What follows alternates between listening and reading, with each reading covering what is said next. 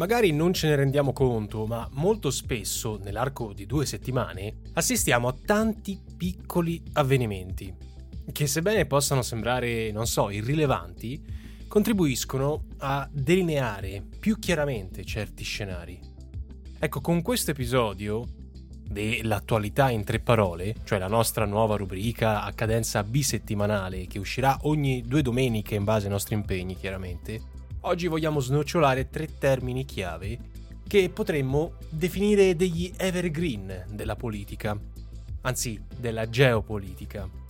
E prima di cominciare volevo fare l'annuncio che a proposito di geopolitica è uscito il mio nuovo terzo saggio Instant Geopolitica. Lo trovate disponibile in libreria e online per la prevendita perché uscirà il 28 di novembre. Diciamo che se amate questa rubrica che state ascoltando con eh, regolarità, sicuramente amerete anche il libro che ho scritto e sono certo che non vi deluderà. In descrizione a questo episodio, come sempre, trovate anche il link che vi reindirizzerà per poter dare un'occhiata all'indice e anche alla descrizione del libro. Ma partiamo dalla parola di oggi, dalla prima parola. Partiamo con disgelo. I've been meeting with President Xi since both of us were vice president over 10 years ago. And today, build on the groundwork we laid over the past several months of high level diplomacy between our teams, we've made some important progress, I believe. Disgelo è un'espressione comunemente utilizzata per descrivere il riappacificamento tra due stati, no? le cui relazioni sono tutt'altro che pacifiche. È stato proprio il tentativo di scongelare i rapporti tra Cina e Stati Uniti, infatti, a far volare Xi Jinping alle porte di San Francisco per intavolare un bilaterale con il suo omologo americano Joe Biden. L'incontro tra i due presidenti si è tenuto lo scorso 15 novembre 2023, esattamente un anno dopo l'ultimo faccia a faccia al G20 di Bali in Indonesia nel 2022 a novembre. Certo, non è passato così tanto tempo, potreste dire? Eppure prima dell'estate l'aria tra Pechino e Washington si è sempre fatta più tesa. Difatti ricorderete tutti del famoso e presunto pallone spia cinese che ha sorvolato i cieli statunitensi all'inizio di questo anno. Poi ricorderete anche che lo scorso marzo Xi aveva accusato gli States di rafforzare le loro alleanze nell'Indo-Pacifico in maniera tale da accerchiare la Cina, mentre Biden aveva definito le mosse cinesi come provocazioni. Per mosse cinesi ovviamente ci riferiamo alle continue pressioni esercitate su Taiwan, che tuttora Pechino vuole riassorbire all'interno della sua sfera di influenza. L'incontro del 15 novembre 2023 si è rivelato particolarmente positivo, soprattutto perché in ben quattro ore di colloquio si è discusso su temi variegati, per certi versi inaspettati, Anzitutto già il 14 novembre Cina e Stati Uniti avevano rilasciato un comunicato unificato per definire la crisi climatica come una delle più grandi sfide dei nostri tempi e per chiarire che lavoreranno assieme al fine di ridurre le rispettive emissioni di gas serra. Nelle quattro ore di bilaterale, invece, pare che Biden e Xi abbiano trovato un accordo per limitare le esportazioni di fentanyl, il devastante oppioide che sta devastando il tessuto sociale statunitense. Ne abbiamo parlato approfonditamente sul canale YouTube, ormai il video ha più di un milione di visualizzazioni in, boh, penso neanche due settimane. E questa sostanza nella maggior parte dei casi viene prodotta, come sappiamo, illegalmente ed esportata altrettanto illecitamente dalla Cina verso gli States. E si tratta certamente di un passo avanti, visto che più volte l'amministrazione di Pechino aveva fatto capire che il fentanyl è un problema americano e che come tale avrebbe dovuto essere risolto dalla Casa Bianca. Superata questa impasse, Xi e Biden hanno parlato anche di altri argomenti, ad esempio l'intelligenza artificiale e dei suoi rischi, tanto che nel futuro immediato daranno vita a un gruppo di esperti in materia che condurrà delle non meglio specificate ricerche. Comunque, nel suo complesso il bilaterale è stato un relativo successo. Nel corso dell'incontro, Xi avrebbe detto che il pianeta Terra è abbastanza grande per consentire la crescita e le ambizioni di Cina e Stati Uniti, il che fa capire che nell'ottica di Pechino non è detto che una delle due potenze debba per forza prevalere sull'altra. Dal canto suo Joe Biden ha rivelato in conferenza stampa che, citiamo, io e lui, cioè Xi, abbiamo concordato che entrambi potremmo alzare la cornetta e parlarci l'un l'altro. Non solo, il 16 novembre, il giorno del mio compleanno tra l'altro, un giorno dopo il faccia a faccia, Pechino ha espresso la volontà di inviare nuovi panda giganti negli zoo statunitensi, dopo che giusto una settimana prima ne aveva richiamati in patria tre che vivevano dal 2000 nello zoo nazionale di Washington. Questa notizia non è affatto sciocca e banale come sembra, perché per decenni il Partito Comunista ha inviato all'estero esemplari del proprio animale simbolo, nell'ottica di quella che è conosciuta come panda diplomacy, cioè una strategia di soft power volta, tra virgolette, ad addolcire l'immagine nazionale cinese. Proseguire su questa strada, almeno secondo un quotidiano come Bloomberg, significa essere intenzionati a stabilizzare le relazioni tra le due economie più grandi del mondo. Panda, comunque, a parte, ad ogni modo le divergenze rimangono sempre quelle, rimangono le stesse, difficilmente però verranno sanate nel breve periodo. Xi ha riaffermato che la riunificazione di Taiwan alla Cina verrà sicuramente portata a termine. Invece Biden ha intimato di rispettare il processo elettorale dell'isola. Per non farsi mancare nulla, appena concluso l'incontro che eh, lo stesso Biden ha definito costruttivo, il presidente americano ha definito Xi un dittatore nel senso che guida un paese comunista. Well, look, he is. I mean, he's a dictator in the sense that he, he is a guy who runs a country that is a communist country that's based on a form of government totally different than ours. Questa affermazione è stata subito respinta dalle autorità cinesi, ma a dispetto di quanto si possa pensare non ha causato, almeno all'apparenza, alcun effetto negativo. Il fatto è che questo presunto disgelo non deve comunque trarci in inganno perché come scrive Natalie Sawyer per The Conversation, e la citiamo, il rapporto tra Cina e Stati Uniti può essere definito come una rivalità duratura. Entrambi i paesi hanno ragione nelle rispettive valutazioni. La diplomazia, in questo caso specifico, continua Sauer, sarebbe servita a Biden per proiettare, in vista delle elezioni del 2024, l'immagine di uno statista moderato che, per via degli attuali conflitti in Ucraina e Medio Oriente, viene considerato un guerrafondaio. Invece, a Xi serve a mettere in mostra le sue capacità diplomatiche, a presentare la Cina come una superpotenza, capace di separare la comunità imprenditoriale occidentale. Insomma, Ben venga che Biden possa chiamare al telefono, per carità, ma c'è un problema di natura pratica. Vale a dire, Xi risponderà? Il dubbio è legittimo, ma perlomeno c'è, a differenza di quanto accade per l'uomo che incarna la nostra seconda parola di oggi. Perché oggi parliamo di Corea del Nord. Lo sappiamo, si è allontanato dai riflettori, ma 4-4 è sempre lì, seduto sul suo trono, in quel di Pyongyang. Stiamo parlando ovviamente di Kim Jong-un, il leader supremo della Corea del Nord. Era da un po' di tempo che non si sentiva parlare di quest'uomo, almeno da quando a metà dello scorso settembre 2023 ha viaggiato in treno fino eh, in Russia per incontrare Vladimir Putin. Ebbene, giusto qualche giorno fa, il 22 novembre 2023, l'agenzia di stampa nordcoreana ha annunciato che Kim ha premuto il bottone per lanciare in orbita il satellite spia Maligyong 1. Japan's missile warning rang out in Okinawa late Tuesday after North Korea said it had launched a rocket carrying a satellite. Il giorno dopo, Kim ha annunciato che schiererà truppe al confine con la Corea del Sud, dopo, lo ricorderete, averle ritirate nel 2018.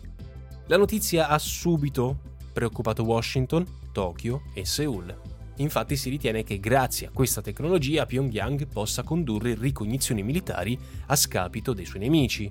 Ma non solo, perché secondo il presidente sudcoreano Yoon Suk Yeol il successo del lancio di un satellite spia della Corea del Nord significherebbe che le capacità di Pyongyang di fabbricare missili balistici intercontinentali sono state portate a un livello superiore.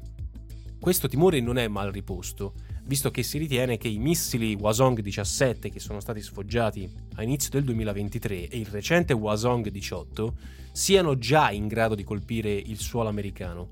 E lo scorso settembre è stato battezzato il primo sottomarino nucleare nordcoreano. Naturalmente Prima cosa, si tratta di una deterrenza ottima per la Corea del Nord in caso di eventuali intromissioni estere, ma soprattutto resta da capire quanto questo fantomatico satellite spia, nella realtà dei fatti, serva alla propaganda di Kim, visto che negli scorsi mesi erano già falliti altri due test per portarlo in orbita. Ora, dal 2006 la Corea del Nord è sottoposta a una serie di sanzioni combinate dall'ONU, che in linea teorica le impediscono di comprare armi o materiali legati all'ambito militare. Di conseguenza, sempre in teoria, Pyongyang non dovrebbe essere in grado di sviluppare un proprio programma missilistico né tantomeno un programma atomico. Piani che tuttavia, però, starebbe indefessamente portando avanti. Infatti, assieme a Putin, Kim avrebbe discusso non solo del conflitto ucraino, ma anche di una tecnologia spaziale e di un possibile aiuto della Russia per costruire nuovi satelliti nordcoreani. Sono per lo più supposizioni, ma come sostiene Justin McCary, che scrive per il Guardian, non è da escludere che due regimi isolati, entrambi sottoposti a sanzioni, in questo caso Russia e Corea, scelgano di collaborare in segreto, che poi non è neanche chissà che segreto di Pulcinella, mi permetto di aggiungere, per raggiungere un obiettivo comune, scardinare il blocco occidentale o quantomeno impaurirlo. Non a caso le dichiarazioni del Cremlino proprio sulla questione della Corea del Nord sono state quantomeno criptiche. Perché il 15 ottobre 2023 l'ambasciatore russo Oleg Burmistrov ha confermato a Reuters che, e citiamo, la Russia, in quanto membro responsabile della comunità internazionale, aderisce agli obblighi imposti dal Consiglio di sicurezza dell'ONU verso Pyongyang. Salvo poi aggiungere, citiamo sempre, la retorica nordcoreana riguardo a un possibile conflitto nucleare mostra chiaramente i rischi provocati dagli asset strategici statunitensi nella penisola coreana. Ora i risultati che otterrà il satellite spia sono tutti da valutare, ma quel che non si può negare è che Kim è estremamente coriaceo. Come riporta infatti Christian Davis sul Financial Times, il regime di Pyongyang è molto, molto più solido rispetto al 2011, anno in cui Kim salì al potere. Tra l'altro il monarca nordcoreano è sopravvissuto a tutti questi anni di sanzioni, addirittura alla pandemia. La cosa peggiore, ricorda Davis, è che Kim non ha ancora 40 anni, ha davanti a sé tutto il tempo per continuare a costruire il suo potere e la sua stessa immagine. Che il nostro Kim III voglia riprendersi la Corea del Sud è tutto da vedere, mi sembra molto una fantasia del nostro scrittore Davis, però stiamo a vedere. Staremo a vedere, d'altra parte, sembra essere ormai il motto dell'Europa nei confronti dei migranti che ogni giorno attraversano il Mediterraneo per cercare miglior vita nel vecchio continente.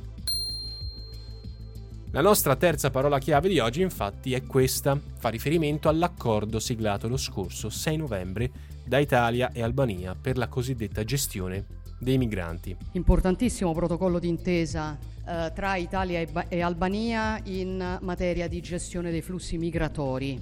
In che cosa consiste l'accordo? L'accordo consiste nel fatto che la- l'Albania darà la possibilità all'Italia di utilizzare alcune aree del territorio albanese nelle quali l'Italia potrà realizzare a proprie spese sotto la propria eh, diciamo, giurisdizione eh, due strutture dove allestire centri per la gestione dei migranti illegali. Secondo il testo di questo protocollo d'intesa divulgato dalla Presidenza del Consiglio l'8 novembre 2023, l'Albania fornirà all'Italia entro la primavera del 2024 due centri migranti uno situa a Shenzhen, 70 km a nord da Tirana, scusate la pronuncia errata, l'altro a Jader, nel centro del paese. Saranno le nostre autorità a occuparsi della costruzione e della gestione di questi due centri, che potranno ospitare fino a 3.000 migranti, purché questi non siano donne incinte, minori e persone vulnerabili. E sarà sempre l'Italia a inviare funzionari in terra albanese per occuparsi degli sbarchi, della sicurezza dei centri e degli ingressi. Entro una settantina di giorni Roma poi dovrebbe versare nelle casse di Tirana una sorta di paghetta, un anticipo di 16,5 milioni di euro. Come già riportava il Post ormai due settimane fa, questo protocollo, ideato per alleggerire il flusso migratorio verso Lampedusa e verso le coste dello stivale, mostra tutta una serie di evidenti criticità. In primis, la Guardia Costiera e la Guardia di Finanza italiane dovrebbero intercettare i migranti nel Mediterraneo, portarli in Albania e poi tornare operativi nelle acque italiane per un percorso complessivo di 1400 km e 4 giorni di navigazione totalmente inadatto alle motovedette. Però soprattutto le preoccupazioni mosse verso questo protocollo riguardano il mancato rispetto di alcune importanti norme internazionali. In primis la Convenzione di Amburgo del 79 sul soccorso in mare, ad esempio, obbliga a salvare chiunque si trovi in mare indifferentemente dalle loro condizioni di salute. L'Italia dunque non potrebbe inviare gli uomini adulti e in salute in Albania e i minori nello stivale. Quindi opererebbe una cosiddetta scelta selettiva, che tra l'altro violerebbe anche l'articolo 3 della CEDU, cioè la Convenzione europea per la salvaguardia dei diritti dell'uomo. Difatti, secondo questa disposizione, il soccorso in mare deve concludersi nel minor tempo possibile. I 700 km che separano Lampedusa dall'Albania non rientrano esattamente in questa definizione. Oltretutto la stessa CEDU e l'articolo 33 della Convenzione sullo status dei rifugiati di Ginevra, firmata nel 1951, impediscono tassativamente che dei migranti possano essere respinti e trasferiti in un paese diverso da quello di accoglienza. Per giunta l'Italia spedirebbe migranti in uno Stato, cioè l'Albania, che si trova al di fuori dell'Unione Europea. Nonostante ormai siano passate quasi tre settimane dalla pubblicazione di questo protocollo d'intesa, una decina di giorni fa la Commissione europea, che si temeva potesse redarguire l'Italia, ha detto che l'accordo non viola il diritto dell'Unione Europea, semplicemente perché ne starebbe al di fuori. In realtà, sottolinea sempre il post, benché il protocollo italo-albanese preveda che le motovedette italiane operino al di fuori delle nostre acque territoriali e di conseguenza europee, Guardia Costiera, Guardia di Finanza e Marina Militare salvano migranti quasi esclusivamente in acque italiane.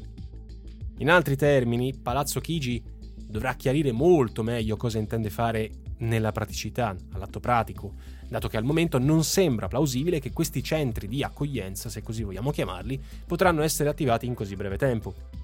Per di più, lo scorso 15 novembre, la Corte Suprema britannica ha dichiarato illegale un accordo di natura simile, che era stato stipulato mesi prima dal Regno Unito e Ruanda per spedire proprio in Ruanda, in Africa, i richiedenti asilo arrivati via mare in quel di Londra, o meglio in quel della Gran Bretagna. Oltre al fatto che il Ruanda non è considerato un paese, diciamo così, totalmente sicuro per i migranti, i giudici britannici si sono appellati alla CEDU e proprio alla Convenzione di Ginevra in merito al respingimento, che ricordiamolo è illegale. L'Albania non sarà il Ruanda, ma questo chiaramente non basta a giustificare il protocollo stipulato da Rama e Meloni, che potrebbe dunque incappare nello stesso giudizio di incostituzionalità da parte della nostra Corte Costituzionale. Quindi in definitiva, che, che se ne possa dire, i dubbi di associazioni o attivisti per i diritti umani per il momento sono fondati. E con quest'ultima parola chiave oggi noi ci lasciamo. Ci vediamo con questa rubrica come sempre tra due domeniche. Però ci sentiamo prossimamente con un episodio classico di Storie di geopolitica. E come sempre ricordatevi che tra poco esce il libro Instant Geopolitica, lo trovate in libreria e online. Per Aspera, ad Astra.